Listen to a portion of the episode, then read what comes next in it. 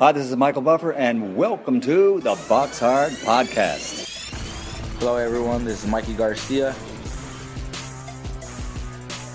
Yo, it's your boy, the odd guy himself, Malik King Scott. Hi, I'm Charlie Edwards. This is Fast Eddie Chambers, and you're listening to the Box Hard Podcast with my main man, Joey Coastman. Hello everybody and welcome to episode one hundred sixty-four of the Box Hard Podcast. I'm your host Joey Coastman. I'm joined as always by Mister Ayaz Sumra. Ayaz, how you doing? I'm good, Joey. Yourself? Very good, my friend. Very good. Let's dive straight into the review part of the show. If you're not a Tyson Fury fan, by the way, you should probably switch off already because there's going to be a lot of ranting and raving about that. But we're not going to start there. We're going to start in a venue called the Suncorp Stadium in Brisbane, Queensland, Australia. Um, now, this was pretty bizarre as well. Um, we we saw here Jeff Horn, the former welterweight world champion. He moved up in weight, two weight divisions, up to middleweight, and he took on Anthony Mundine, a man that is firmly, firmly past his best. Um, Anthony Mundine, forty-eight and eight, and obviously Jeff Horn, eighteen and one, with one draw. That one loss came to Crawford. Um, it was for the vacant W B A Oceana middleweight title and the W B O Oriental middleweight title. Now, unbelievably, this card was shown on pay-per-view out in Australia. I mean, we moan about all the pay-per-views over here. I'd rather pay fifteen pay-per-views a year over here than pay one pay-per-view to see what happened in that ring the other night. I mean, Jeff Horn hit Mundine with a shot. It didn't even look like a powerful shot. I mean, I reckon it, it, it kind of looked like, I don't know if you've ever seen like two ten-year-olds having a fight. And, you know, these guys, ten-year-olds, they're, they're not the hardest of punchers. You know, they're not full-grown adults. And I've seen, literally, I've seen ten-year-olds have better looking fights than what I saw here. Jeff Horn landed a shot on Mundine in the very first round and Mundine goes down and stays down and um, you know, he didn't even try to beat the count. He was knocked out in the first round. I mean, that is robbing the bank in broad daylight. I mean, it was absolutely dreadful. I mean, it, it really should be investigated. Um, Anthony Mundine, I mean, all the talk he was giving in the build-up, all this stuff he was saying about Jeff Horn, and Jeff Horn's flattened him there, and Mundine straight away retired. Right after the fight, he retired. I mean, let's have it right. Someone, no one, I should be saying, no one should be having a pay-per-view worthy fight, and they're, they're, they're that long in the tooth that they're actually going to retire after the fight. I mean, that goes to show he just wanted to rob the bank one more time. And I mean, I didn't watch the fight, but I've got that much passion about it. It was absolutely disgraceful from Mundine. Um, yeah, he, he leaves the sport of boxing, thankfully. His record forty-eight and nine, and Jeff Horn nineteen and one with one draw. It's a fantastic big win in Australia, but to be honest, for people that are outside of Australia that actually know boxing, it means absolutely Absolutely zero. So, uh, yeah, not quite sure what Jeff Horn's going to be doing. I'm guessing he's not going to be staying at middleweight because he's tiny for the weight. Um, complete bizarre. That was that was pretty shocking. Um, on the undercard, though, a guy called Ben Horn made his debut. Um, obviously, zero and zero his record, and he got in there against a guy who was also making his debut. And I'm guessing Ben Horn must be some kind of relation to Jeff Horn. And Ben Horn got knocked out in the fourth round of a four-rounder. So in the final round, he gets knocked out. Um, so, yeah, very bad stuff for, for Ben Horn, but fantastic stuff for Jeff Horn. I'm sure he's earned a few bucks for the crazy Australian fans that actually paid for that. I know that a lot of Australians actually listen to this show. So, um, yeah, let me know if you felt that you got value for money. Um, moving out now to Italy. This one was the Match from Italy show. It happened at the Teatro Obi Hall in Florence. We saw... Um, Fabio Turchi, his record, in fact, it's Fabio Turchi. His record fifteen and oh, it's now sixteen and oh. He also defended successfully his W B C International Silver Cruiserweight title against our very own Tony Conquest. A knockout in the seventh round. Um, very sad for Conquest, really, because it's been quite a number of years now since he's had a... you know, a good win. I think he's been very inactive. He hasn't really fought anyone of note recently, and I don't think he had the best preparation for this fight here. And unfortunately, I actually fancied him to, to pull off the upset, because this guy, Turchi, had never really been tested at that kind of gritty level, and um, Tony Conquest just couldn't provide a challenge for him, really. And Conquest, right before the knockout, he looked at his corner and winked at him just to basically say, yeah, I'm completely fine. And then he gets knocked out about ten seconds later. So very, very sad for him. Um, also on the bill, we saw Devis Boschiero, a man with an absolutely beautiful looking record. forty-six and six now with two draws. It's one of the best padded records I've ever seen. I mean, this guy, it is just so padded. I mean, he must be warm all the time, because he's so padded. Um, yeah, forty-six and six now with two draws. He took on our very own Martin J. Ward. It ended up being a split decision over twelve rounds in favour of Ward. His record now twenty-one and one with two draws. Um, he also took the vacant W B C International Silver Super Featherweight title home.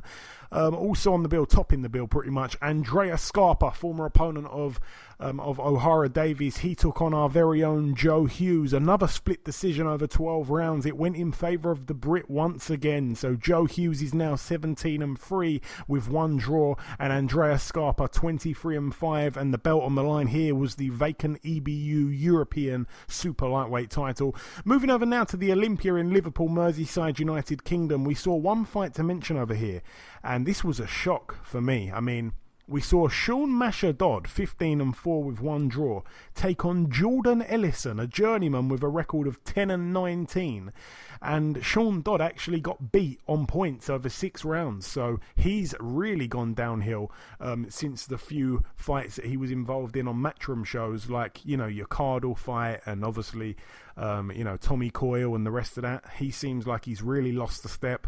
That's it for that one. Moving out now to the Paramount Theatre in Huntington, New York, U S. U S A, we've got one fight to mention over here. The return of former world champion Chris Algieri, twenty-one and three going in now, twenty-two and three. A unanimous decision over ten rounds against Angel Hernandez, who's now fourteen and twelve with two draws. Hernandez had never been stopped going in, and of course he wasn't stopped here. I said that last week. I said, to be honest, this is a perfect opponent to get the rounds in and get back into the swing of things. Algieri, I think, won every round there, so it's good to see him back. He's been out the ring for two and a half years.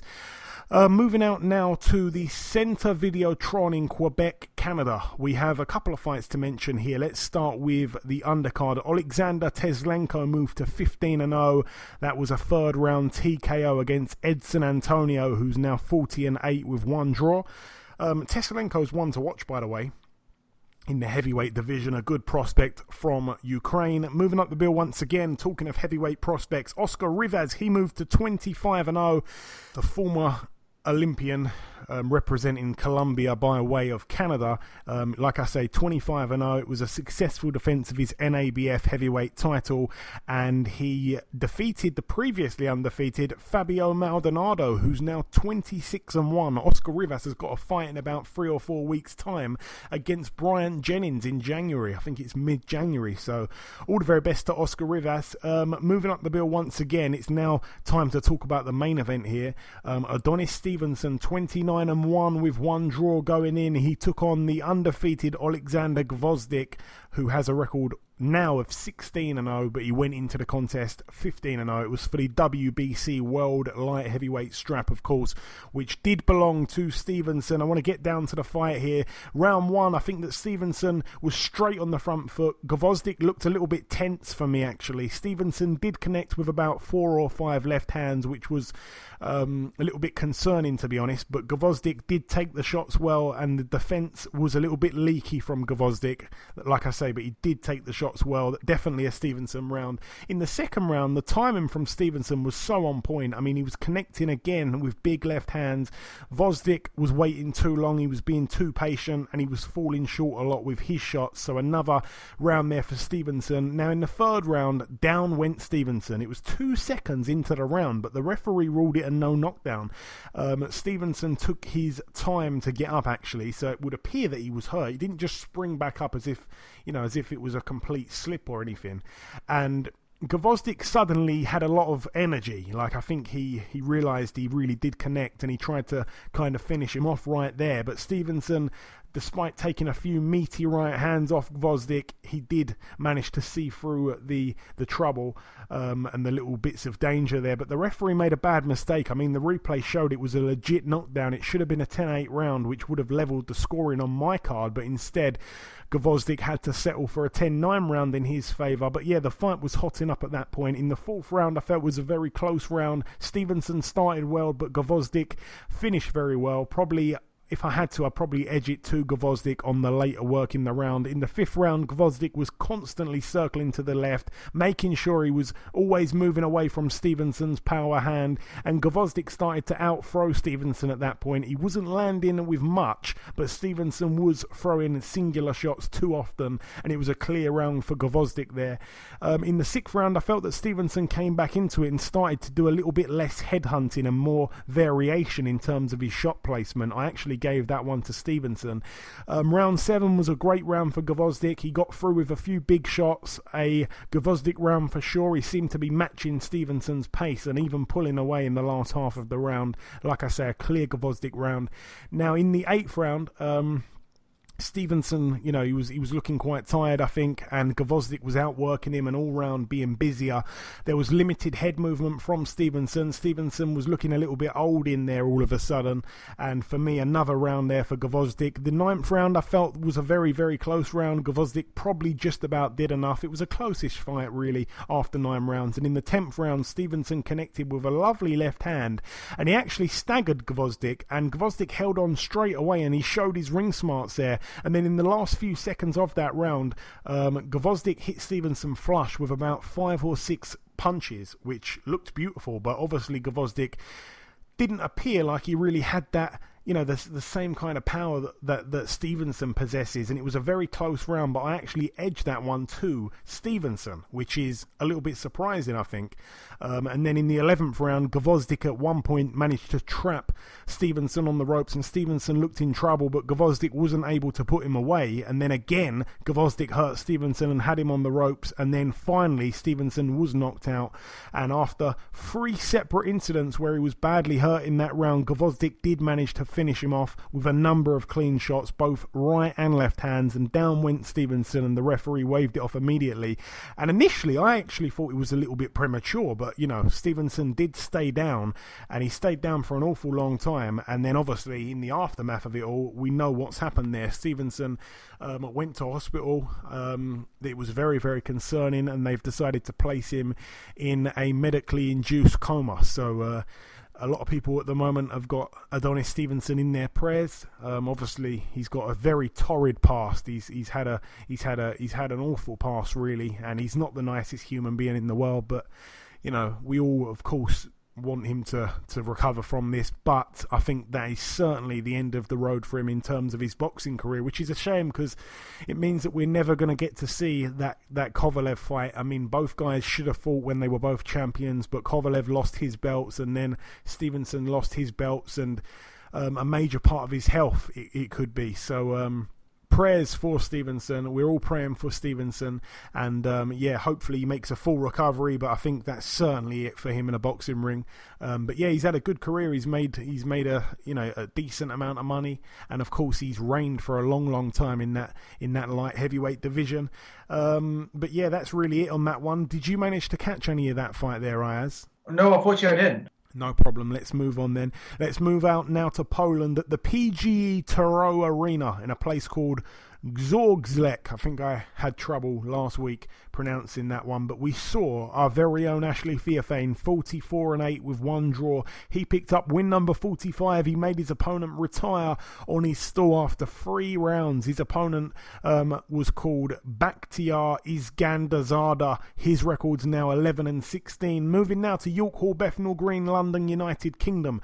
Um, quite a decent card, this one. I said it last week. There was a few decent fights on the bill. One of them was Yusuf Kamari. He moved to seven and oh. A T K O in the sixth and final round against David Birmingham, who's now eight and three.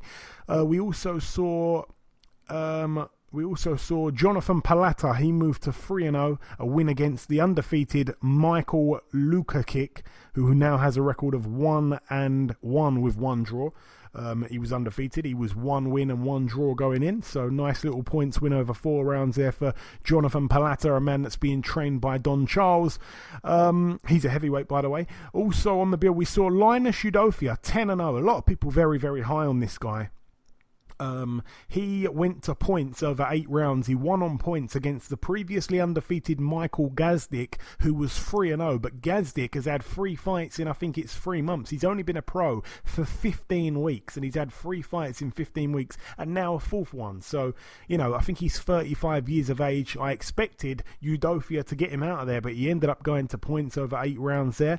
Also on the bill, we saw Ozzy Gervia. He lost his, his, um, well, his winning record, because he's now six and six. It was for the vacant Southern Area Cruiserweight title against Dion Juma, the undefeated ten and oh prospect. He moved to eleven and oh, a T K O in the fifth round there. And then the rubber match, Miles Shinkwin, friend of the show, fourteen and four. He stepped in there once again um, with Joel McIntyre, who had a record of eighteen and three. Both men had a win over the other one previously, so it was one one on the unofficial scoreboards, and it was all about who would win here and emerge victorious and kind of shut the book on that chapter there. And Miles Shinkwin managed to win unanimously over ten rounds. He also picked up the vacant English light heavyweight title. On the back of that, Joel McIntyre's decided to retire from the sport of boxing, so all the very best to him, and I'm absolutely over the moon for Miles Shinkwin.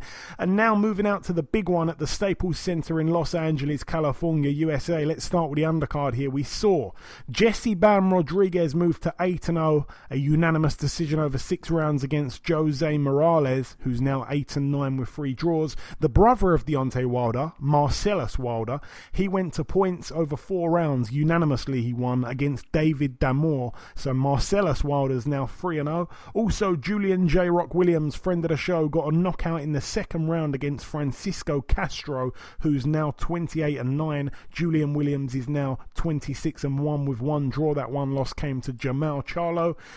Um, Robert the Ghost Guerrero returned to the ring. He got a knockout in the second round against Adam Mate, who's now twenty-eight and thirteen. The Ghost, though, has a record now of thirty-four and six with one draw. Mate was down in the first round and then twice in the second. Chris Arriola, he was in the ring also. He managed to pick up another win. That's win number thirty-seven. He's got five losses and a draw. He made his opponent quit in the corner after six rounds. It was a scheduled eight-rounder, but Marenzo Smith Um, decided he didn't want to come out for the seventh round, so his record now twenty and eleven with four draws. Also on the bill, we saw Big Joe Joyce. He got a first round knockout against Joe Hanks. This one was for the W B A Continental Heavyweight title. Um, Joe Joyce, Ayaz, I mean, this guy is going through people like a hot knife through butter. I know that he hasn't really fought anyone on that world stage yet, but you've got to remember, he's only, I think it's this is his seventh fight here, I believe, or sixth fight, and um, he's just absolutely obliterating people at the moment. I want to see him stepped up. They, they're talking about the Ortiz fight already. I would love to see that next for him. Joey Joyce is doing very, very well. I think he's getting fast-tracked very quickly, but the Ortiz fights, I'm not sure if he's... I would not. I wouldn't go for that fight already. To be fair, I think that's a uh, that's a bit early for a step up. But the fight I'd like to see between would be him versus Huey Fury. I think that'd be a good step up for him. I think that'd be a British level. Someone like a Huey Fury or David Price. I think that'd be a very good step up fight for Joe Joyce. And then I, can, I would like to see him fight the likes of Luis Ortiz. But I think I wouldn't fight him. I wouldn't. I wouldn't want to make him fight Ortiz, because I remember the time when David Price was going very, very quick. He was beating everyone up, and then when he fought Tony Thompson, Tony Thompson knocked him. Tony Thompson knocked him out. Obviously, it was a drug. It was a drug cheat. Uh, we beat him first time, and then it's that mentality. So I wouldn't, I wouldn't want to rush him. I'll wait until the end of twenty nineteen, then make him have a big, uh, like a step up, someone like Luis Ortiz. Well, I mean, um, I don't think his management are going to do that. I think they're in a hurry with him, which is fantastic news for people like us and boxing fans. I mean, like I say, he's getting on in age, so. all the very best to him. Um, Joe Hanks, to his credit, I mean, he did come and give it a go. He did hit Joyce with a couple of big-looking shots, but that was about it. Joyce hurt Hanks with a big shot, and then Hanks actually, with a, a, quite a delayed reaction, he fell towards the ropes, but he stayed on his feet, and maybe the referee should have jumped in there, but he didn't. And then Joyce actually backed right up off of him kind of thing, and he gave him loads of space, which he didn't need to. And the referee kind of looked at Joyce like, why did you stop? Because I think Joyce thought the referee was going to jump in, or he was at least suggesting, hey, you may as well jump in, but the referee didn't, so Joyce had no choice but to step back in and finish him off, really. I mean, the left hook was, was the finishing punch from Joyce, and Hanks went down heavily, and I was very surprised he even tried to get back up, but he did try, and he fell down once again. The referee waved it off, and rightly so. Another quick night's work for Joyce, though. A step up for me is needed. I think Joyce is absolutely brilliant, and he's way too good for this level here. I think he's a rare talent that can be moved up very, very, very quickly. Um... Moving up the card once again, we saw Isaac Lowe move to sixteen and oh. He's also got three draws. It was a knockout in the fifth round against Lucas Baez, who now has a record of thirty-four and seventeen with five draws. This guy was a, a hell of a lot more experienced than Isaac Lowe, but Isaac Lowe's done well to get in there and get the knockout there. That one was for the vacant W B C International Featherweight title. So not a bad little title there for Isaac Lowe. Also on the bill, we saw Luis Ortiz take on Travis Kaufman. Now, Luis Ortiz went into the bout with a record of twenty-nine and one, and Travis Kaufman, friend of the show, thirty-two and two. Kaufman was down in the sixth round, the eighth round, and then finally knocked out in the tenth round. I mean, this fight here was not great for me. I think Ortiz did not look good at all. It kind of reminded me of when he fought Malik Scott. There was nothing impressive about it. There really wasn't. Travis Kaufman did not come to fight. Um, the fight itself, I mean, I'm going to really try and go through this as quick as possible because I don't want to bore people to sleep here, but Kaufman did not throw a single punch in the first round. I felt that Kaufman's tactics was probably to try and let Ortiz get tired, but, you know, he, he didn't land anything, and uh, Ortiz didn't even land much himself. It was a boring round there, but obviously Ortiz won for trying to, you know, press the action. He got off with a few jabs. In the second round, Kaufman came out in southpaw. I'm not quite sure why. Um, Ortiz once again was the aggressor. Kaufman did let his hands go a little bit more. He did land a nice left, but Kaufman was clearly boxed into a plan to come on strong late, it looked. Uh, he didn't really look like he was in the best of shape himself, though, but Kaufman was clearly thinking in there. In the third round, Kaufman got hit low and he took some time, and then when the pair fought on, Kaufman decided to stand and trade with Ortiz, and he took a big left hook and a right hook that troubled him for a second, and Kaufman did get back to his plan, though. He kept the range, but still three rounds to zero after three for Ortiz in my books. In the fourth round, it was another round for Ortiz. He was getting frustrated, though. Kaufman just looked too small, and he didn't look strong enough to dictate anything. Ortiz looked in control, and he was winning every round. I was wondering if he'd tire or not, but it was such a slow-paced fight. In the fifth round, it was another round for Ortiz, but Kaufman was more active than any of the previous rounds. He needed to do something. The pace of the fight was too easy for Ortiz. And in the sixth round, that was the first knockdown round. It was a ten eight round, of course, for Ortiz. Kaufman was down from a beautiful straight left hand. Kaufman did get back up, though, and he fought well, to be fair to him. Ortiz was actually celebrating like the fight was over. Um... In the seventh round, Ortiz won the round once again. He was just on another level to Kaufman. It was easy work for Ortiz. In the eighth round, Kaufman went down again. Um, he did once again get up, but another ten eight round. A left hook put him down there from Ortiz. In the ninth round, again, it was another Ortiz round. He won every round, by the way. Um, he was too classy for Kaufman. He was showing glimpses of pure quality now and then in the fight. I mean, Ortiz can pull off some real moves. Um, he really can. Very nice looking moves. And then in the tenth round and the final round, Kaufman was down for the third time. None of the knockdowns actually seemed to hurt him too badly, but the scorecards I felt were going to be very wide. I mean, mine, I was getting ready to type one hundred to eighty-seven. I couldn't see how anyone could have had it any different. And then just as I typed that out, Ortiz then hits Kaufman with a six or seven shot combination, and all shots were unanswered, and he finally closed the show, and the referee jumped in, and Kaufman seconds later didn't really look that hurt again. He just simply couldn't defend himself. So a shame for Kaufman. I think he showed quite a good chin, actually. Um, he was one minute away from surviving the distance, so gutted for him, but yeah, it wasn't a good display from Ortiz. It wasn't a good display from Kaufman. He's come out saying that he wants to fight the winner of, um, I think he said he wants to fight the winner of White and Chisora or something like that, or at least he wants to fight one of them. I think he's not really in a position to ask for those fights off the back of that performance, but we see stranger things happen in the heavyweight division. Luis Ortiz now thirty and one. Um, yeah, I want that Joe Joyce fight next. We mentioned that. Um, moving up the bill once again, we saw Jarrett Hurd twenty-two and oh, put his I B F, I B O and W B A Super World titles on the line against our very own Jason Wellborn, twenty-four and six going in, now twenty-four and seven. A K O in the fourth round. Um, Wellborn was down and out from that body shot. Let's talk about it though. The first round, credit to Wellborn. I mean, he came out, he was straight on the front foot.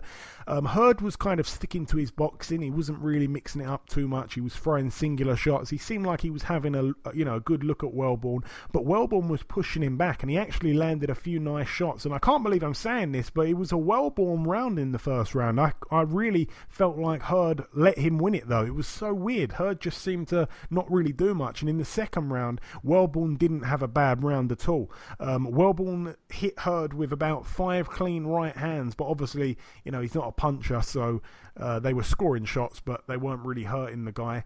um, I was so surprised with a performance from him, and like I say, in the third round, massive credit once again to Wellborn. He seriously did come to fight and he didn't let the occasion get to him. He didn't freeze. I gave him the third round as well.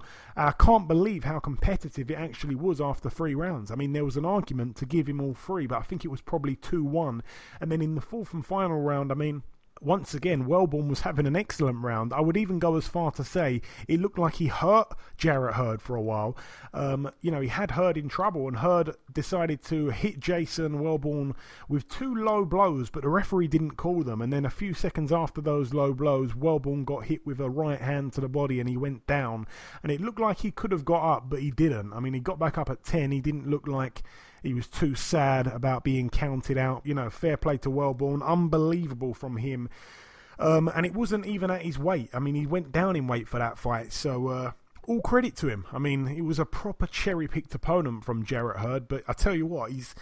I feel like his stock's kind of gone down a little bit there. He didn't look his invincible self. Um, Jamel Charlo got in the ring afterwards and the pair exchanged words and he looked very, very uncomfortable, actually, Jarrett Hurd.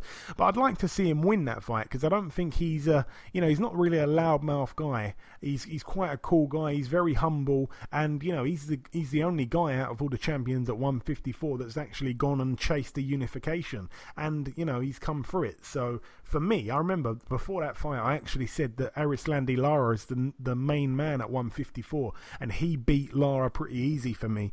So um, yeah, all the very best to Jarrett Hurd. Hopefully the, the big fight happens with him and Charlo. And moving up to the main event here, I'm going to start with you here, Ayaz. Deontay Wilder forty and oh.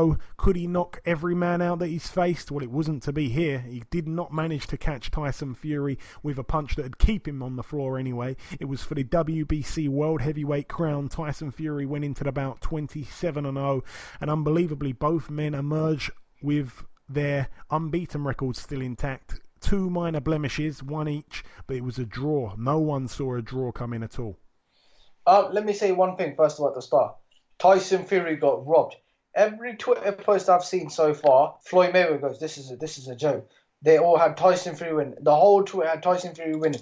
From the start, Tyson Fury was boxing him, outboxing him. He, with the jab, he kept hurting him. Deontay Wilder, all he kept doing was swinging and trying to land that right hand. From the first round, uh, you can see that Deontay Wilder was trying to land that right hand, and Tyson Fury just kept jabbing and boxing him. Every time that Tyson, every time that Deontay Wilder tried to uh, swing, Tyson Fury would uh, duck it. Uh, obviously, Fury was boxing very, very well. Fury, you can see uh, Fury was hurting Wilder as well. At the time that as the as the rounds went on, Fury was still outboxing him. Wilder, Wilder dropped Fury and Fury still got back up and still uh, and made it to the round. Um, I get that was the round nine and round ten I gave it to Fury. Fury was still outboxing him. Uh, round eleven I gave it to Fury as well because he's still outboxing. Round twelve was the big one. Wilder landed that uh, right hand and then left hook and dropped Fury. And I thought this that's it. I thought game over. This is Wilder's Wilder's night. Wilder's done it and Wilder. I thought Wilder's knocked him. It's like Fury became like the Undertaker from the W W E and grows back up. You can see, like, my face was really shocked because I thought, wow, how can you get out from that that that hook that Wilder did to yourself, did to him? because everything, every you can see Wilder's done that punch at everyone, and he's he wiped him cleaned out. But Fury said that because he's a fighting man, he would never back down. He will always get back up. Uh, once uh, once Fury got back up, he regained his shape and still was boxing him. But I gotta say, Fury got robbed big time, and I think he should. What he's come from, from the depression, and he said almost committing suicide and killing himself. I applaud him, and I think he boxed very, very well, and I think he should have had that W B C heavyweight uh, belt around him. Like Lennox Lewis said, when he went to America and he fought, he got robbed. Even he had Fury winning the fight. I had Fury winning the fight. That judge, I don't know what fight they're watching, where they go five rounds to Wilder, one fifteen, one eleven. I don't know what they're watching. Even I, I was watching um, even Paulie Malignaggi's, like uh, when they um, in the Showtime Showtime comment, commentary said, like, what, what what was that judge watching? He's like, I don't think they should be watching. I think they should be reviewing this case. Because tell me, let me tell you one thing. Fury won that fight. Fury got robbed hardcore, and I think if the rematch, I think Frank Warren should push for that fight. And I think that Frank, if Frank Warren delivers and brings the change, I reckon Fury will. I reckon Fury will win that fight easily by a comfortable points win. Yeah, I mean, a few things that you said that I want to pick up on, Ayaz. Now, firstly, um, Paulie Malignaggi, I mean, credit to him. He always tells it how it is, and all the people that don't like him, you know, I understand he's not everyone's cup of tea, but I mean, he he really does tell it how it is, and he says things that others are frightened to say. So credit to him. I'm very proud that he that he stood up and said what, you know, said what he saw. He he, he said it how it is, and he always does that consistently. Um... You know, you say a robbery there, Ayaz, and, and uh, you know, when it comes down to it, we know that no close fight can be called a robbery, but this wasn't a close fight. This was a complete robbery. I agree one hundred percent. I don't like to, to use the robbery word too easily, but this was a complete robbery. I mean, my scorecard was one fifteen, one eleven in favour of Fury. I mean, that is the exact same scorecard that the dodgy judge gave in the opposite direction to Wilder, which is absolutely shocking. Um, let me just quickly go through the fight from what I saw. I mean, the first round was a close round. I don't think no one really overcommitted at all. I think Fury snatched the round due to the last little exchange which he got in. Um, they, they kind of both exchanged, and I think Fury landed the cleaner shots. It was towards the very last few seconds. Now, in the second round, it was another close round, but I think Fury nicked it on his earlier work in the round when he was actually doubling and tripling up the jab. I mean, Wilder got through with one or two right hands, but nothing telling at all. In the third round, I felt that Wilder started well and was very active. I mean, he'd certainly upped the pace, but Fury came alive down the stretch of the round, and Fury did a lovely move where he spun Wilder on the ropes, and he avoided, I think it was a, I think it was three punches. He avoided three punches, and he came back with a nice one two of his own. It was absolutely perfect. It really was another Fury round for me, so I had it three to zero. In the fourth round, it was a very, very close round. I think that Fury got a bloodied nose um, in that round, and I actually gave that one to Wilder. I think that he possibly did enough just to nick it, but it was very close, and Barry Jones disagreed. He actually gave it to Fury. But, um, yeah, a lot of people had it four to zero um, in favour of Fury. Of course, one judge, which was the, the, the dodgy Mexican judge, he actually had it four to zero in favour of Wilder, which is just so unexplainable, but I actually had it three one. Um, Wilder seemed to me like he was getting closer um, with his shots, but he was certainly missing wildly at times as well. In the fifth round, again, it was another Fury round for me, a very close round though until the last minute of the three minutes.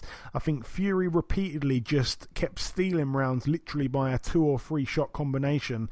Um, it was so close, that round there, but it was worrying because you'd think that close rounds would probably go Wilder's way, which obviously on one judge's scorecard they did, but for me I actually had it four rounds to one, and I wasn't being biased. I was really seeing this um, you know, as straight as I could. In the sixth round, it was another Fury round, a very, very clear round for Fury, not not really putting a dent in Wilder though. uh, I was very surprised that Wilder hadn't really let his right hand go. He seemed very gun shy. He seemed like he didn't want to overcommit and get caught, and we thought that he would probably throw more right hands than Klitschko, but after five rounds I think it was probably about the same. So I had it five one to Fury. In the seventh round, I think that Fury won the round amazingly. I mean, Deontay Wilder was missing badly. Um, I had Fury six one up after seven rounds. Wilder needed to win every round at that point just to earn a draw, um, if there were going to be no knockdowns, of course. I expected closer scores, probably from the judges. I've written that here, but no matter what happens from here, I've written that after seven rounds, no matter what happens from here, what a performance from Fury. Now, in the eighth round, it was another Fury round, and that was the clearest round of the fight for me. I mean, Fury absolutely schooled Wilder in that round. It was actually embarrassing for the champion, and I was asking myself, can Fury's fitness keep up with him in the later stage? He cannot afford to lose concentration for one second, and Fury did take a right hand in the last few seconds of that eighth round, but I just couldn't believe that he'd fought the whole fight in orthodox, because I thought that he'd try and box in southpaw, because obviously Ortiz gave Wilder a lot of problems, and, you know, Tyson Fury's like a lot taller than than uh, than Ortiz, so I thought that that could have been very, very interesting, but he didn't really stay in southpaw at all. I mean, he was in orthodox for pretty much the whole fight, aside from a few seconds here and there where he'd switch it up. In the ninth round, down went Fury. I was very worried by the way he dropped. Um, I didn't think he was going to get back up, because I know what Wilder's power's like, and the way he went down, it kind of seemed like it was a little bit of a delayed reaction. Um, Fury didn't really seem to go down from a hard shot, but obviously on the replay, I think it was a temple shot. I think it was a short left hook followed by a right hand to the temple, so obviously a ten eight round. But yeah, it looked like a little bit of a delayed reaction, but he did get back up and he responded fine. Now, in the tenth round, it was another Fury round, and you said this, Ayaz, you know, he came out in the tenth round after being dropped, and he fought excellently. Um, Wilder possibly was, was tiring at that stage. Wilder was missing a lot, and obviously he tried to finish off Fury from the round before that.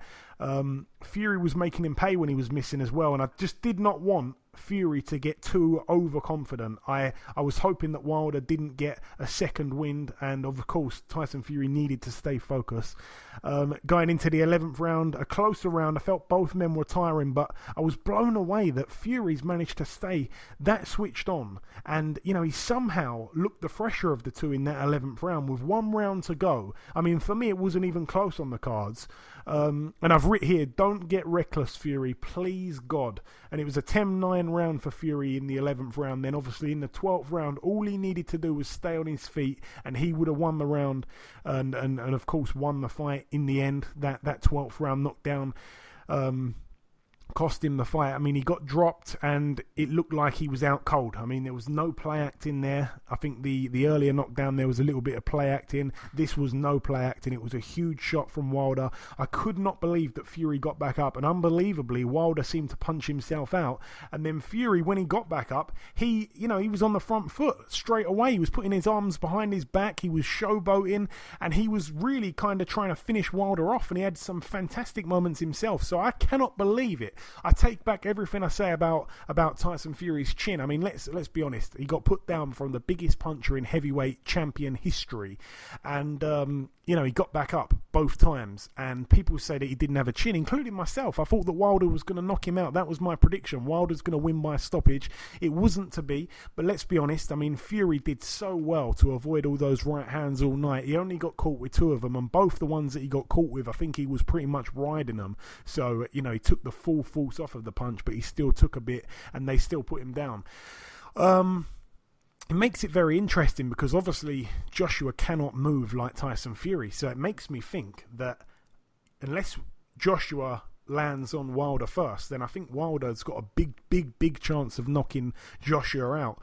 Um, yeah, I mean, firstly, when it went to the decision, it was wrongly announced as a split decision, which made it very confusing, because usually they would say one judge's scorecard, then another judge's scorecard, and then the final one, they'd then say, right, that, you know, they'd read out the, the, the final judge's scorecard, followed by saying it's a it's a split draw. But they actually said it's a split decision, and then I thought, what? So that means one judge has give it to each fighter, and then there's a deciding judge to go with one of the fighters. But it wasn't done like that. I think they, they read it out wrong. But, you know, one fifteen, one eleven in favour of Wilder, that was absolutely criminal. I mean, like I say, it was a robbery, because I had it the other way round. I had it one fifteen, one eleven to Tyson.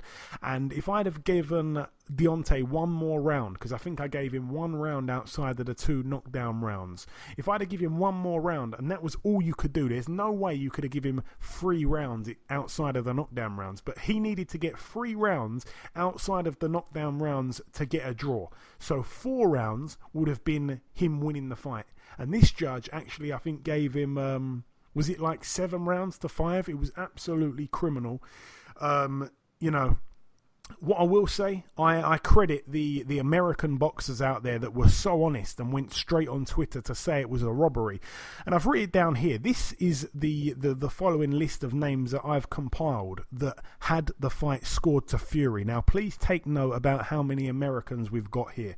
Um... Firstly, I may as well read out the very shorter list and say the fighters that I spoke to, or, or not necessarily fighters, but people that, you know, are involved in the boxing world, trainers, managers, whatever, that are that are um, that are you know involved in boxing. Three people I counted gave the fight to Wilder. Those people: Clarissa Shields, as much as I love her, she was so far off the pace with her scorecard. Um, George Foreman actually scored it to Wilder. I was very shocked about that. And then Sergei Lipinets, a P B C fighter who actually picked Wilder to win before the fight.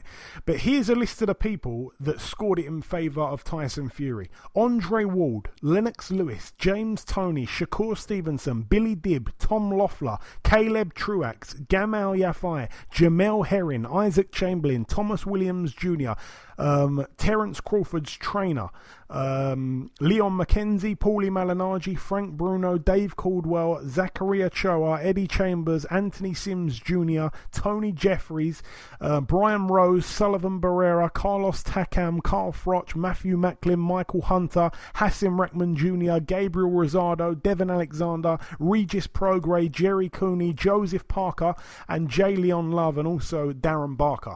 I mean, all these people cannot be wrong. They're all former fighters, and to be honest, most of the names that I've reeled off there are world champions, so uh, they know the game properly, and there was no bias in that. Like I say, many of the people I've mentioned there are American, and they thought that Wilder was going to win. They were actually favouring Wilder. They wanted Wilder to win, but no, they could not make a case for him. Um... It's shocking, Ayaz, you know, what, they, what they've done here. I mean, I, I just couldn't believe it. I, I laid in bed after the fight and I couldn't sleep. I, I was just sat there absolutely gutted for Fury. And to be honest, he took it on the chin and he shouldn't need to. And it just makes me sick because he's been robbed there.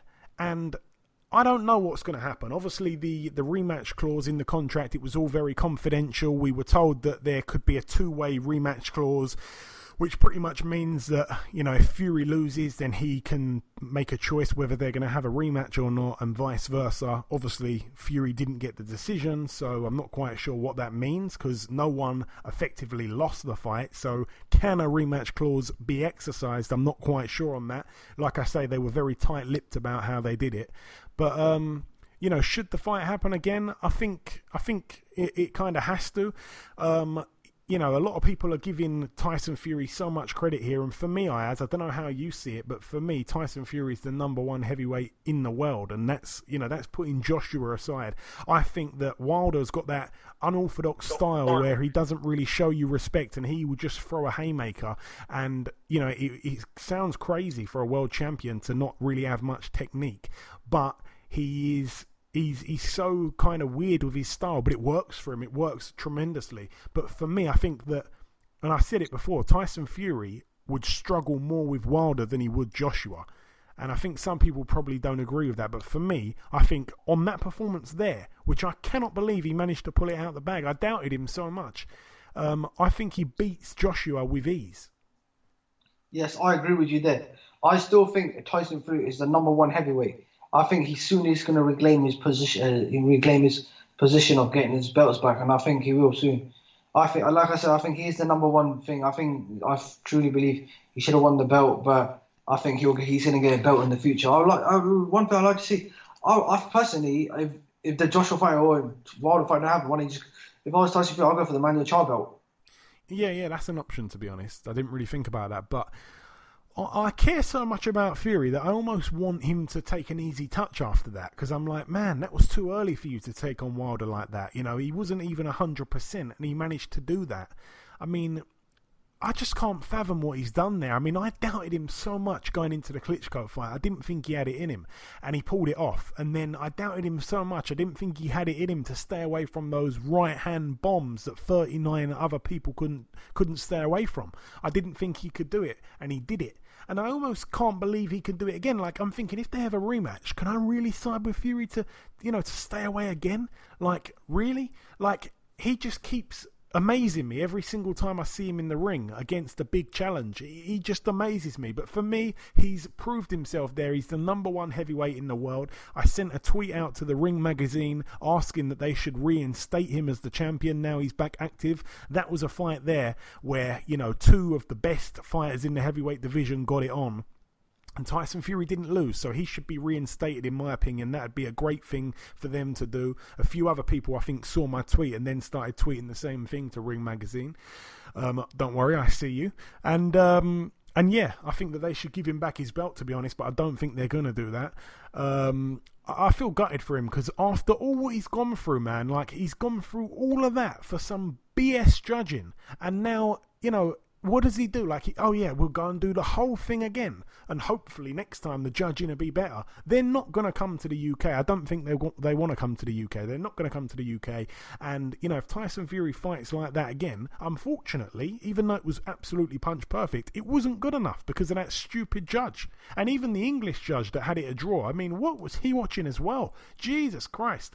I mean, I don't know what to say. Like, I, I'm completely dumbfounded by it. I think it's, it's it's bizarre. It's horrible. And to think what that man's gone through, not just physically but mentally, to prepare himself, and it's all it's all been for nothing. I mean, he got you know he got a heap of money, and that's that. But like, he's got no status off it now. Like, he's he's he's shown once again that he's the man. So for me, he is the number one heavyweight in the world. I wasn't too sure because of he put all that weight on. When he beat Klitschko, he was unquestionably number one above Joshua, no problem. Then Joshua started picking up all his belts and, you know, a little bit of me thought, oh, you know, it's a bit of a fifty-fifty fight, that one now. And like I say, I didn't even think he'd beat Wilder. And he absolutely played with Wilder.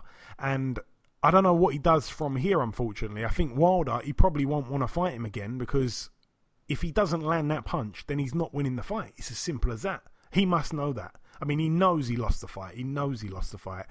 You know, if he doesn't land the punch, he's not winning on points. And he he didn't land the punch in this fight. He just got absolutely gifted a uh, you know a draw. And Fury, being in better shape than what he was, he's probably going to not get hit with two big right hands and then get dropped. So, for me, I think Wilder needs to... to not think about that. And a little bit of me wants, you know, because I do really like Fury, I want to see him take a bit of an easy ride. And for me, he's already proved himself as number one. He's number one again, even though he's not really in the best shape. I mean, he's done fantastic to get in the shape he's in, but he's not in the best shape as it is. And a few more fights or, you know, a few more weeks in training camp, I think a few, a bit more time with Ben Davison, it'll all gel together even more. And I think he'd be an absolute force. So I, I just want him to take a, a, a seat, you know, a, a little, little back seat. Um, I don't want him to obviously put pounds on again and all stuff like that. He needs to keep training, but give him an easy fight. Let Deontay Wilder and Anthony Joshua fight each other. Then the winner fights him. You know, let them guys go and put miles on their clocks. He shouldn't have to do it again. Give him an easy little... Give him Manuel Char fight. Give him that. Give him something to just keep him busy. You know, let them lot fight each other. Because that's, that's apparently the fight that Wilder wants, you know. Let those guys fight each other and let Fury fight the winner. That's what I say. Um, what do you think, Ayaz? What would you like to do? I mean, obviously, we've got, we've got Anthony Joshua without an opponent. We've got a, a, a fight date set for him in April. It's looking like he's going to be taking on the winner of White and Chisora.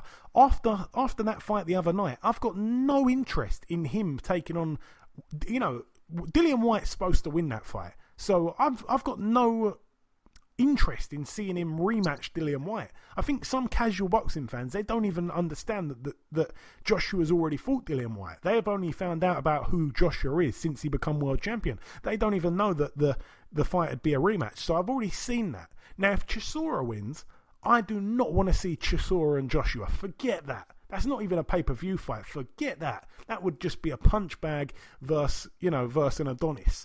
Um, you know, I don't want to see it. So what do you think should happen next? Should we see Tyson Fury rematch Deontay Wilder? Who should Joshua fight in April? Should Wilder try and take that fight? And then the winner fights Fury? How do these three mix up? How would you like it? I personally don't think Wilder's going to take the Fury fight next. I personally, I read Eddie Hansen, this is a surprise in the back. There could be another person. They said Dillian White's a front runner. They're going to try and ne- negotiate with Deontay Wilder, but there's another person in the running as well, but they don't know. They said it's a surprise. So I still think Joshua's going to fight. I think Joshua's going to fight uh, Dillian if he wins his next fight. Wilder, I think, is going to take just a normal, like a defense. And for me, Fury, I think he's just. I think he should fight. I think he should just fight Manuel Chance, win that belt. Yeah, but then let's say that, you know, Joshua, I'd pick to beat Dillian White again because we've already seen him knock out Dillian White before.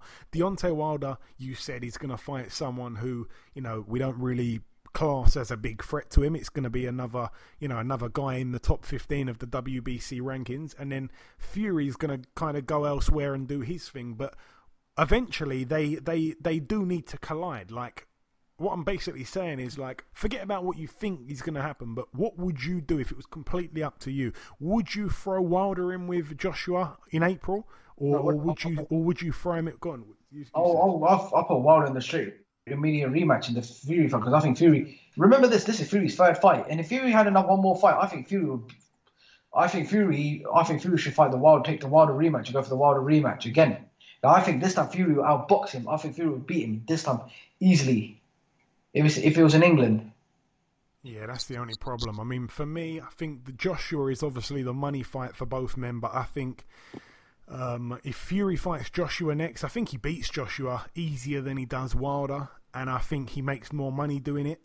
Um, but yeah, Wilder, if I was actually Wilder, I'd probably think, do you know what? I can't risk getting beat again by Fury. I'm not going to get two dodgy scorecards. You know, it's, it's well, I mean, bloody hell. You know, Canelo's been there, hasn't he? But um, I don't think it's going to happen again after the outcry that we've seen here on a on a worldwide scale about this. Even the Americans saying it was crazy. I mean, this was this was just mad. Um, so yeah, I, I, I just want Tyson Fury to get another fight under his belt, so he's even better, um, even better prepared for anything that comes his way, whether it's a Wilder rematch or a Joshua fight. And I'd actually love to see Wilder step in to take on Joshua in April, which is what Eddie Hearn originally said. He wanted Wilder for April. I hope that that happens. I would love that to happen. I don't think it will, by the way. But whoever he fights, if it's not one of those guys there, I'm not even interested in it. If he ends up taking on Dillian White again, or Derek Chisora, I'm not even interested. I mean, that fight is nowhere near the same kind of level as what we saw the other night. For me, Fury's number one. Number two in the heavyweight division, it's a it's a toss-up between um, between Joshua and Wilder. I'd like to see those guys fight each other for the right to fight the lineal and real heavyweight champion. Uh, the real the real boxing fans know. So I'd like to see those guys battle it out, and then the winner takes on Fury. Um, in third and fourth place, and fifth and sixth, it's it's all these guys on the same kind of level, like your Joseph Parkers, like your your Povetkins, like your Pulevs, like your Dillian Whites. You know, those guys, I think, are all kind of like your Big Baby Miller. Those guys are all like third, fourth, fifth, sixth, seventh. I'd like to see those guys fight each other. But yeah, it is what it is. For me, Fury got robbed once again, but he did mental health so, so fantastically. He, he really has raised so much awareness around the world. And um, yeah, everyone needs to, to, to vote for him to win the B B C Sports Personality of the Year. Um, please get onto that. That's so, so important. Everyone's vote counts.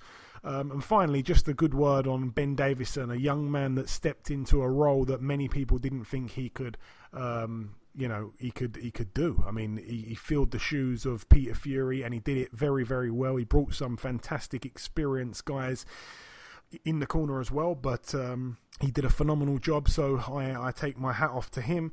But that's really it for the review part of the show. We've really gone through lots and lots there, but like I say, a lot needed to be said. But that's really it. Like I say, just before we wrap up part one, the last thing to do is to welcome guest number one. Ladies and gentlemen, please welcome the former two-time middleweight world title challenger. It is, of course, Mister Willie Monroe Junior Willie, welcome to the show. Hey, how you doing, man? Hey, very good, my friend, very good. So, Willie, first things first, obviously, you've been a professional now for just over ten years. It's been quite a while, but before that, you were an excellent amateur. I mean, your amateur record, unless I'm mistaken, was something like one twenty-eight to fourteen. I mean, that's that's sensational. What was your highlight, you'd say, yeah. in the amateurs, Willie? Um, I won my first, I won three national titles. Um, we came very close to making an oh eight Olympic team. I lost in the qualifiers to Sean Porter, who ended up becoming the two thousand eight Olympic alternate. So, uh, I mean, that was pretty big. You know, we won Empire State Games twice. We won four-time Golden Glove champion. We won a lot of stuff. You know, I've been doing it since I was six. So we're, we're able to accomplish a lot and pick up a good pedigree, as, you know, and have a lot of fights as an amateur, you know what I mean, which suited me well as a professional. Yeah, for sure. Now, you mentioned there about Sean Porter. Did you fight any other guys that are making noise now in the pros? You know, you fought them in the amateurs? Um, a, a lot of those guys I fought them when we were like kids, you know what I mean? But a lot of, I mean, Sean Porter, Dominic Wade, um, me and, uh, I never fought Demetrius Andrade, but his big brother, who was a very talented middleweight, um, I fought him twice. Me and Boo Boo won a couple national together. Me and uh, Danny Jacobs were in the same. Me and Danny Jacobs never fought, but we were on a couple national teams together. Um, so was Rasheed Warren. All of those guys that were in that oh eight class, I was either I either fought some of them or, or were on national teams with them. Excellent, man, excellent. And I know that you've sparred some top guys over the years. Um, I know that you've been in there with the likes of Marta Rojan, Miguel Cotto, Austin Trout, Andre Berto. Have I missed any other guys out?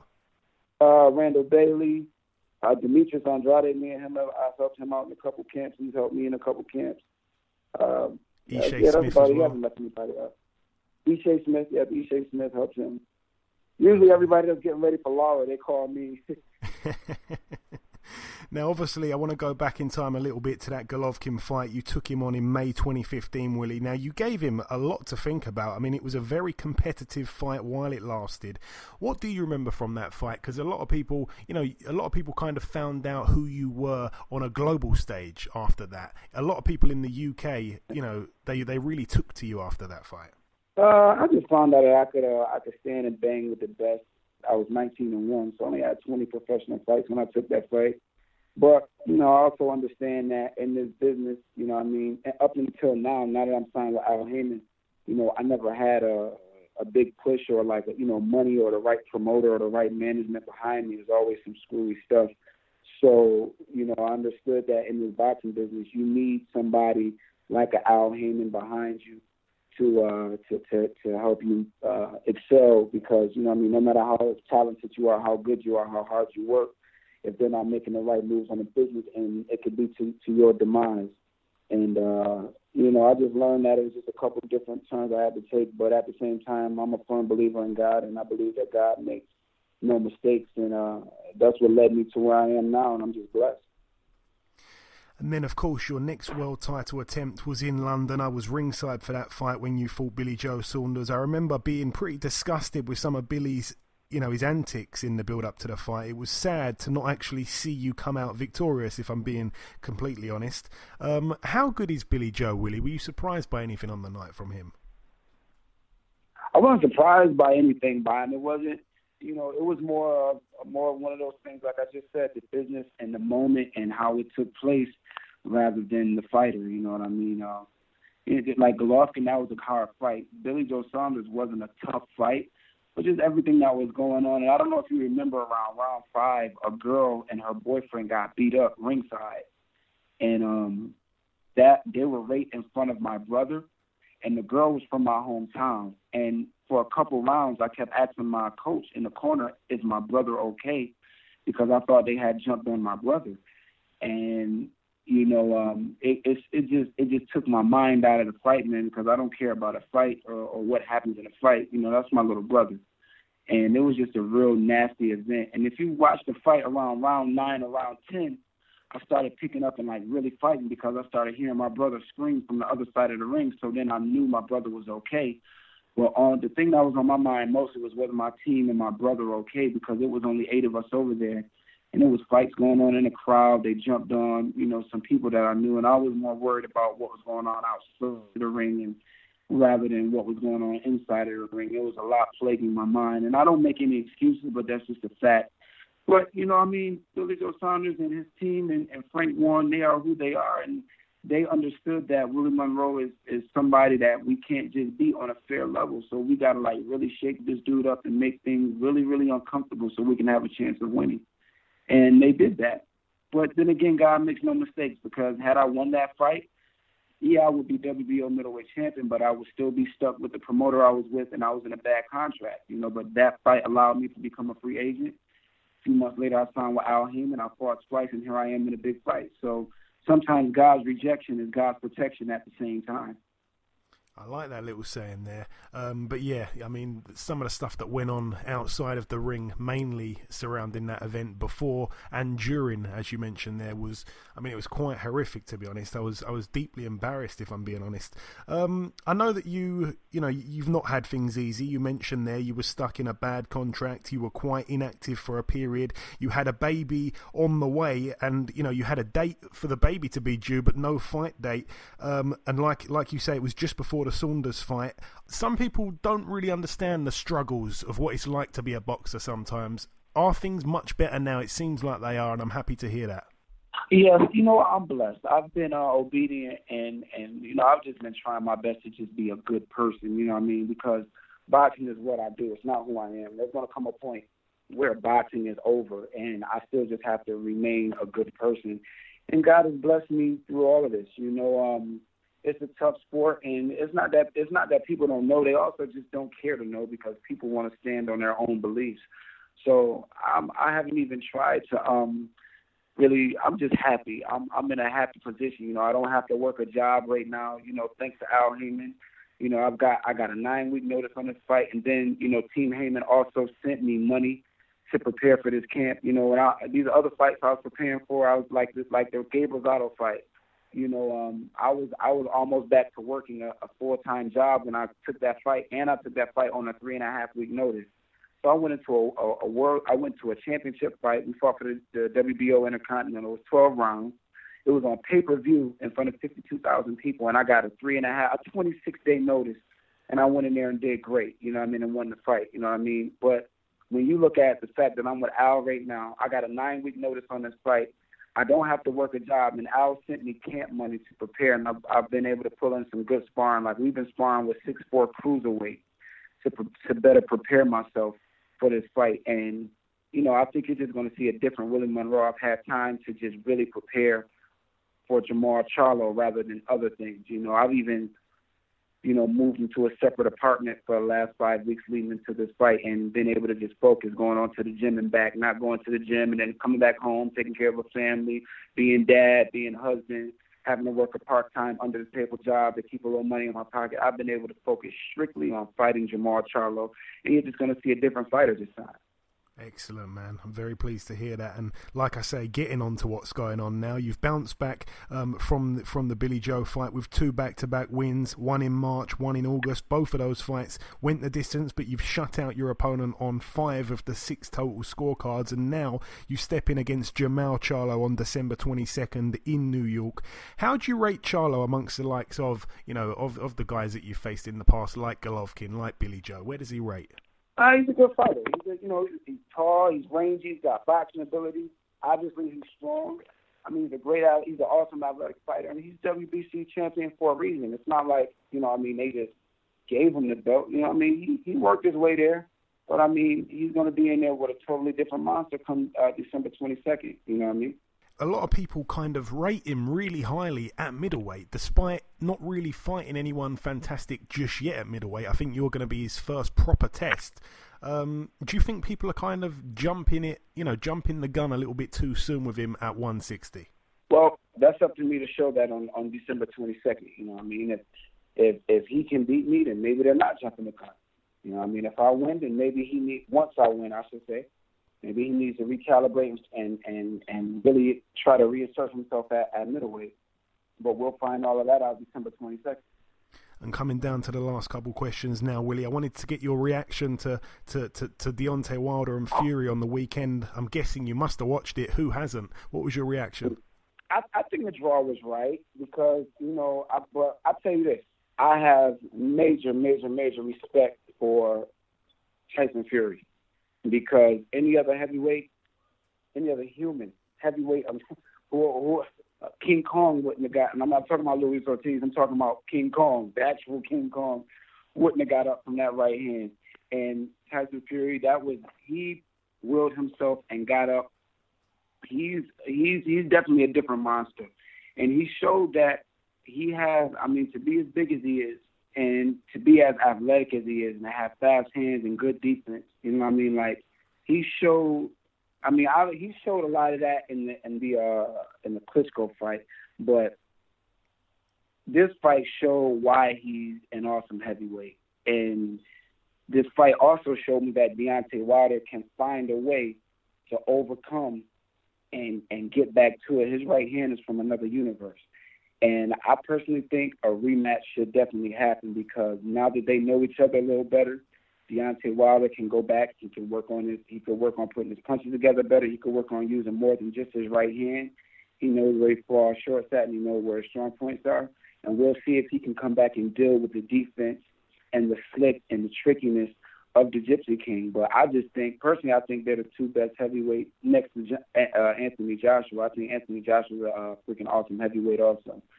But, um, man, I, it's just exciting. The heavyweight division is back exciting because of Deontay Wilder, because of the Gypsy King, because of uh, Deontay Wilder, because, I mean, um, um, Anthony Joshua, Big Baby.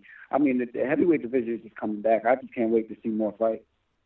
I second that. I agree one hundred percent. And I've got two questions left, so I'm going to kind of merge them together. Um, it's a bit of a tradition that we do. Everyone that we speak to during the month of December, we like to ask what's on their Christmas wish list in terms of what can they do, um, you know, for twenty nineteen. So I want to ask you, in a realistic world, what can you do? What do you wish for that can happen in, in your career in twenty nineteen? And just before we let you go, also, um, to merge this in as well, do you have any kind of closing final words for our listeners um, just before we let you go?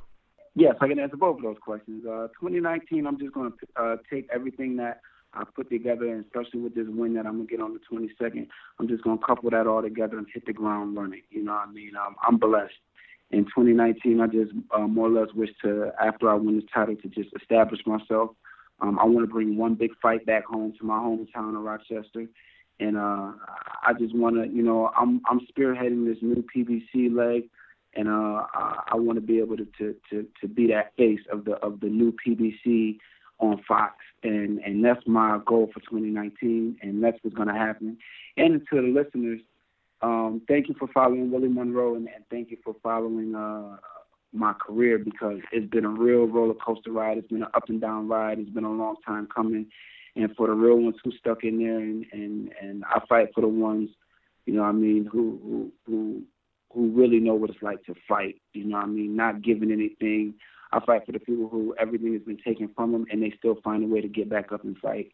And um, thank you for following Willie Monroe Junior Very well said. You are a credit to the sport, Willie, and I'd like to thank you for your time this week. I'd like to wish you the very best for the twenty-second, and I'd like to end this interview by saying, of course, there's an old saying, third time lucky, and God willing, your third world title challenge will be a successful one, sir. Speak soon. Awesome. Thank you, man. Third time to time. God bless you, bro. Okay, now it's part two on this week's show. This part, of course, the news part of the show. Ayaz, what have you got for us? So, um, Katie Taylor will defend her world titles against Eva Wallstrom at Madison Square Garden on the Canelo Alvarez versus Rocky Fielding undercard.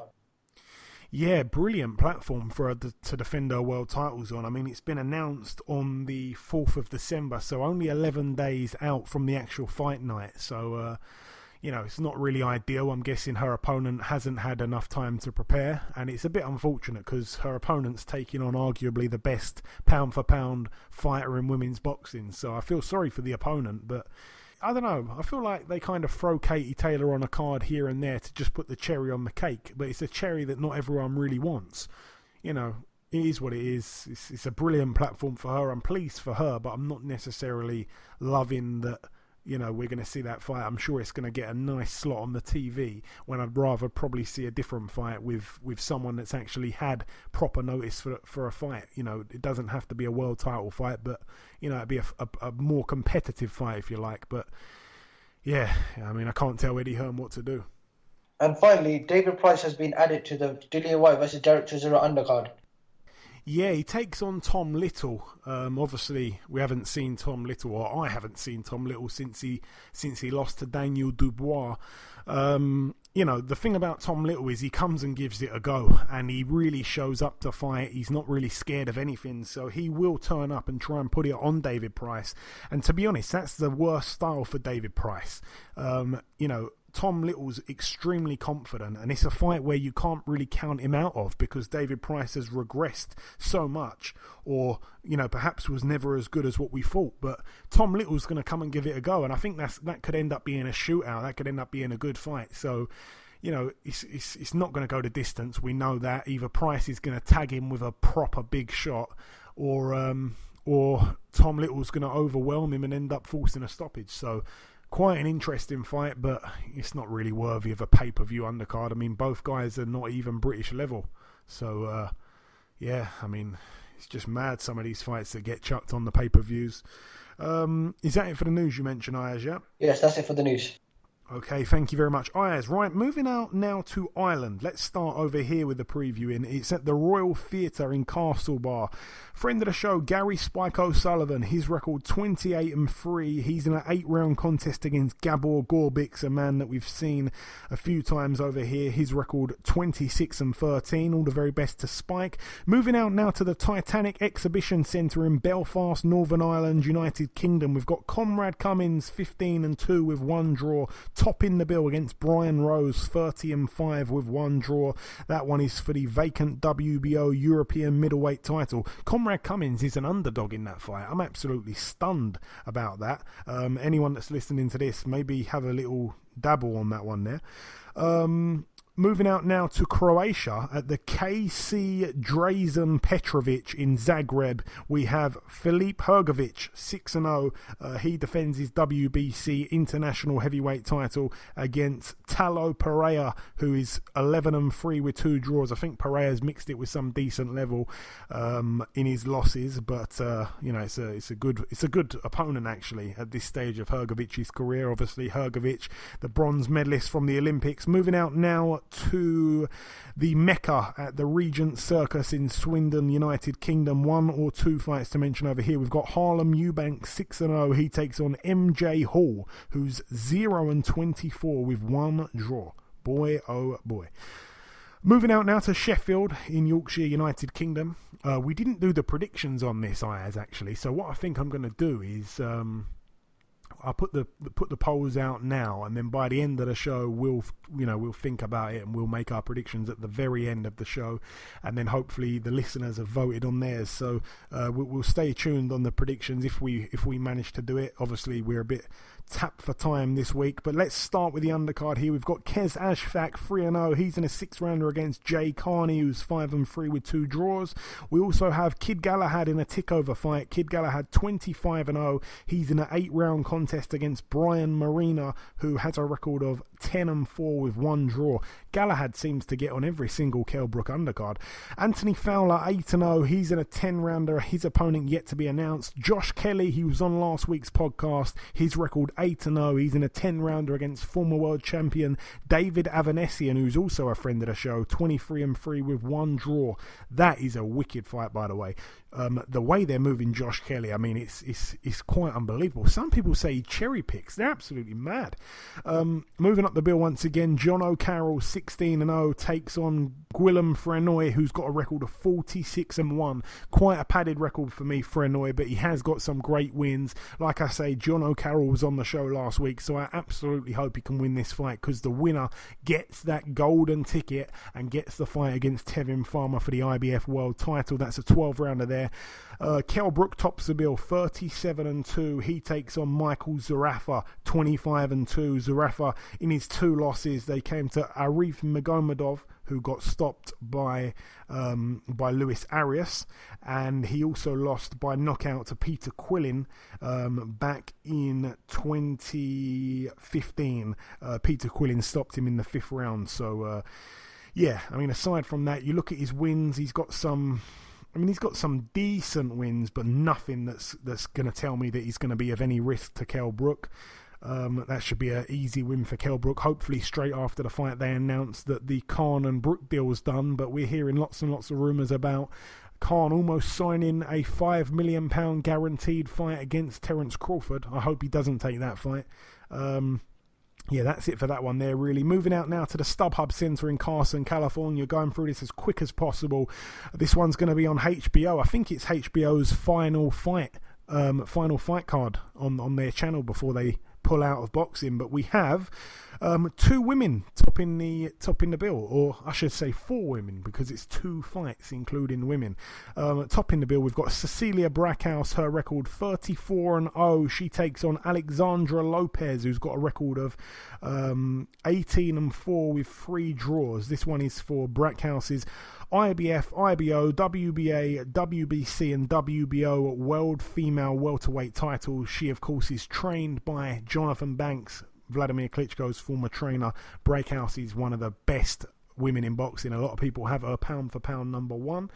Um, what a fighter she is. And then also on the undercard, friend of the show and my duet partner, Clarissa Shields, seven and oh. She puts her I B F, W B A and W B C World Female Middleweight titles on the line against Femke Hermans, who's got a record of nine and one. Both those fights I've mentioned there, ten round contests, ten two minute rounds, of course. Moving out now to the Fantasy Springs Casino in Indio, California, U S A. This one's a Golden Boy Promotions card. Friend of the show, Hector Tanahara, his record fifteen and oh. He's in a ten round contest against Robert Manzanares. Now his record is thirty-six and two. That's a humongous mammoth step up there for Hector Tanahara. It's a ten round contest. I'm hoping he gets the job done, but this is a real real fight that he's got on his hands here. Um, this guy's mixed it with guys that have fought for world titles. I think he he's he's lost his last fight, if I'm not mistaken, to Mercito Gesta, and I think he lost on a majority decision, and Gesta just fought Linares. So uh, yeah, this guy's mixed it with people that's really mixed it at top level, and he's he's narrowly lost to them. So uh, very hard fight there for Hector Tanahara, a prospect out of the Robert Garcia um, Boxing Academy. And now the the uh, well, coming down to the one of the final bills to mention, at the Bowie State University in Maryland, U S A, we have a few friends of the show here. Michael Fox, eighteen and oh. That's the brother of Alontes Fox. This guy, Michael Fox, I think he makes one forty, and he's like six foot three. It's absolutely outrageous. He's in an eight round contest, his opponent yet to be announced. Also, Hasim Rahman Junior, the son of the former heavyweight world champion Hasim Rahman, his record six and oh. He's in a six rounder against Kendrick Houston, who's one and three with one draw. Also, we have Lorenzo Simpson, a very good amateur standout. He's making his debut here in a four rounder. And we also have brother of my friend Michael Hunter, his younger brother. I think he's twenty-six years of age. He's a welterweight, undefeated, eight and oh. Keith Hunter, he's in a four rounder, his opponent yet to be announced. And also um, the other brother of Hasim Rahman um, Junior, his his other brother Sharif Rahman, three and oh, he's in a four rounder, his opponent yet to be announced. And then coming down to the final bill at Madison Square Garden Theatre in New York, U S A, we have um, well, two fights to mention, really. We've got Isaac Dogbay, twenty and oh, friend of the show. He puts his W B O World Super Bantamweight title on the line against Emmanuel Navarrete, who's twenty-five and one. That's a twelve rounder there, of course. Navarrete's only loss came in a four round fight. And it was really weird because his opponent didn't weigh in the day before. So he lost the fight on paper, but it was for some kind of small title, and they actually gave him the title because the guy didn't come to the weigh-in. It was really weird. But anyway, he lost in a four round fight, so that doesn't really mean too much. Um, he's now fighting Isaac Dogbo, and I tell you what, Navarrete can bang. I think he's got about twenty-something knockouts. I think it's twenty-two knockouts from twenty-five wins. And then obviously topping the bill, it's a unification. It's the W B A Super World Lightweight title and the W B O World Lightweight title. Pedraza stole the W B O title away from Raimundo Beltran last time out. He upset the odds there, and here he takes on Vasyl Lomachenko, eleven and one. Pedraza obviously twenty-five and one. The one loss came to Gervonta Davies. I tell you one thing, it's a good fight though, Ayaz. I mean, I'm certainly picking Lomachenko to win against Pedraza, but Pedraza's no slouch. Aside from that one fight where he didn't look great against Gervonta, and Gervonta looked like an absolute beast, um he's a good fighter, Pedraza. We've seen him in there with Stephen Smith. We've seen him in there with Beltran. He's got some skills about him. It's not it's not a walk in the park for Lomachenko. I really don't think so. I disagree with you right there, uh, Joe. Sorry to say. But I think Lomachenko's on a different plan, and I think he's pound for pound starting. I think he's going to knock Pedraza out. Okay, statement there. I mean, yeah, I think Lomachenko's on another planet, but I just think some people saying it's a complete mismatch. I think it's it's quite a decent fight. I think Pedraza's got some skills about him, but um, okay, I, I, I'll leave it there. But yeah, certainly a Lomachenko win for me. But like I say, we've really tried to whiz through everything as quick as possible. That is the end of the preview part of the show. We spent lots and lots of time ranting and raving about the review part. We brought you that. We brought you guest number one. We brought you the latest news. We brought you uh, the, the preview part just there. And just before we wrap up the show and ultimately end things, we need to bring you the last final piece, the last little gem, and that is to bring you guest number two. Ladies and gentlemen, please welcome the W B O Super Bantamweight World Champion. It is, of course, Mister Isaac Dogbe. Isaac, welcome back on the show, my friend. Neville, Neville, Neville. Thank you, Joey. How are you? It's my pleasure, my friend. Yeah, Neho, right back at you, by the way. Um, I'm very good. I'm very good, Isaac. So we last spoke back in September. It wasn't too long ago. I remember at the time I asked what you were doing for your birthday, and you didn't even know it was your birthday. So my first question, how was your birthday? It was great. You know, um, I, had a, I, had, I had a great fun, um, great fun, and um, my father surprised me with, uh, with a brand new car. So, I mean... life can only get better, you know, so I'm I'm very thankful to God for giving me a new age, and twenty-four years old, great, great and greater things just keeps, keeps happening to me. Brilliant, man, brilliant. Um, you know, when we last spoke, I remember that you said that you'd be very interested in seeing the outcome of the Daniel Roman versus Gavin McDonald fight. Did you get a chance to watch it, Isaac? If so, what did you make of it? Um, I saw a few highlights of the fight. I mean, um... and Roman is a great guy. He did what he had to do, and he's got um, Gavin McDonald. So, I mean, right now, all we are asking for is for unification fight. You know, we can do that in the U K. I mean, the U K fans and and, uh, and fans globally, they want to see it. They want to see a great fight. They want to see the best fight, the best. So, right now, we've got a task ahead of us, and we have to focus on that. And that's Emmanuel Navarrete, another tough Mexican fighter. You know, it's one of the it's one of Mexico's finest fighters, and um, we have to um take him out. We have to get rid of him first, and then continue with our search for a unification fight. Yeah, for sure. And you mentioned that that guy there, Emmanuel Navarrete. That fight takes place this weekend. His record's twenty-five and one, and that one loss was on points over four rounds, so you can't really read into that too much. He does, however, have twenty-two knockouts in his twenty-five wins. This guy can clearly punch, Isaac.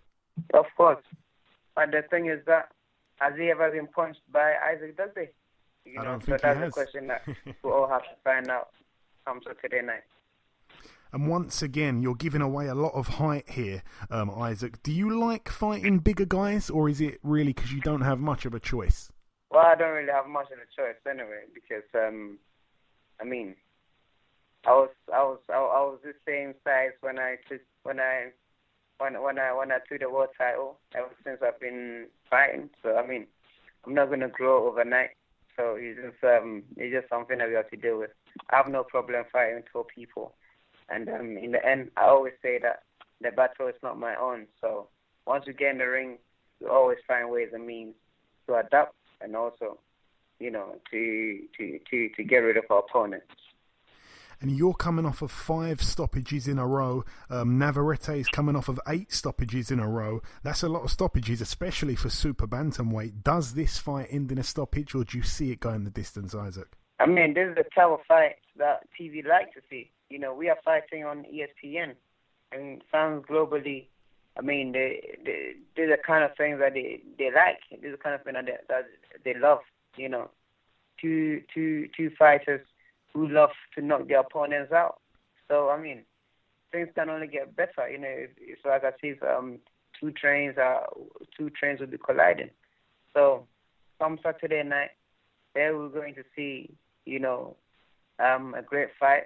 A potential um, candidate fight of the year, you know, because two guys who love, who love to punch, you know, we, we, we both get punch hungry, and we just want to get at each other and just, you know, I know that God willing, come Saturday night, I'm going to be on top, and um, I'm going to show um, my class, I'm going to show my level.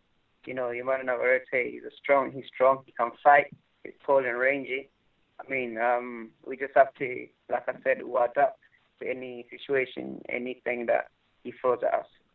And of course, you're fighting on Lomachenko's undercard. Firstly, Isaac, are you a are you a fan of Lomachenko? And secondly, your last fight was on the undercard of Beltran Pedraza, and obviously Pedraza pulled off the upset that night. Do you believe Pedraza has a chance of pulling off once again another upset when he when he fights Lomachenko on Saturday? Well, you know, um, I mean, these guys are great fighters. You can't really take anything away from them. This is boxing, and anything can happen.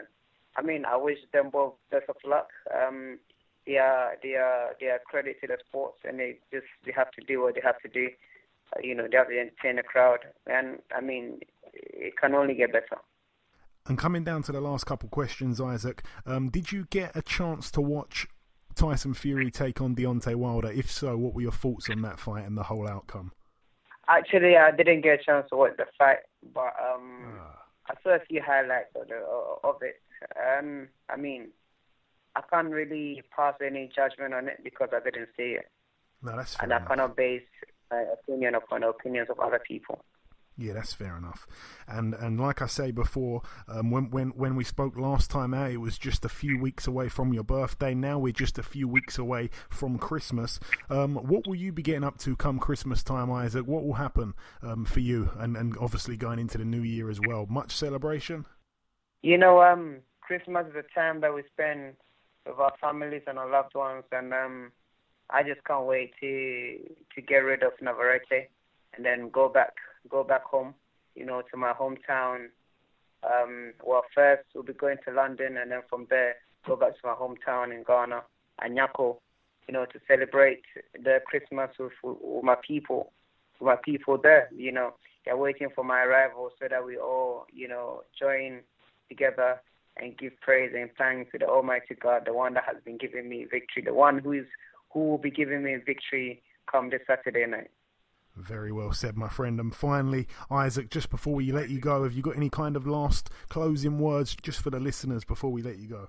All I've got to say is, Neho, Neho, Neho, Neho, Neho, Neho. Everyone should come down to the Madison Square Garden. It's going to be fireworks. You know, every, you all know. Just come and have and, and witness it for yourself. You know, great fight, entertaining fight. As it's so great taking on Emmanuel Navarrete, a tough Mexican warrior.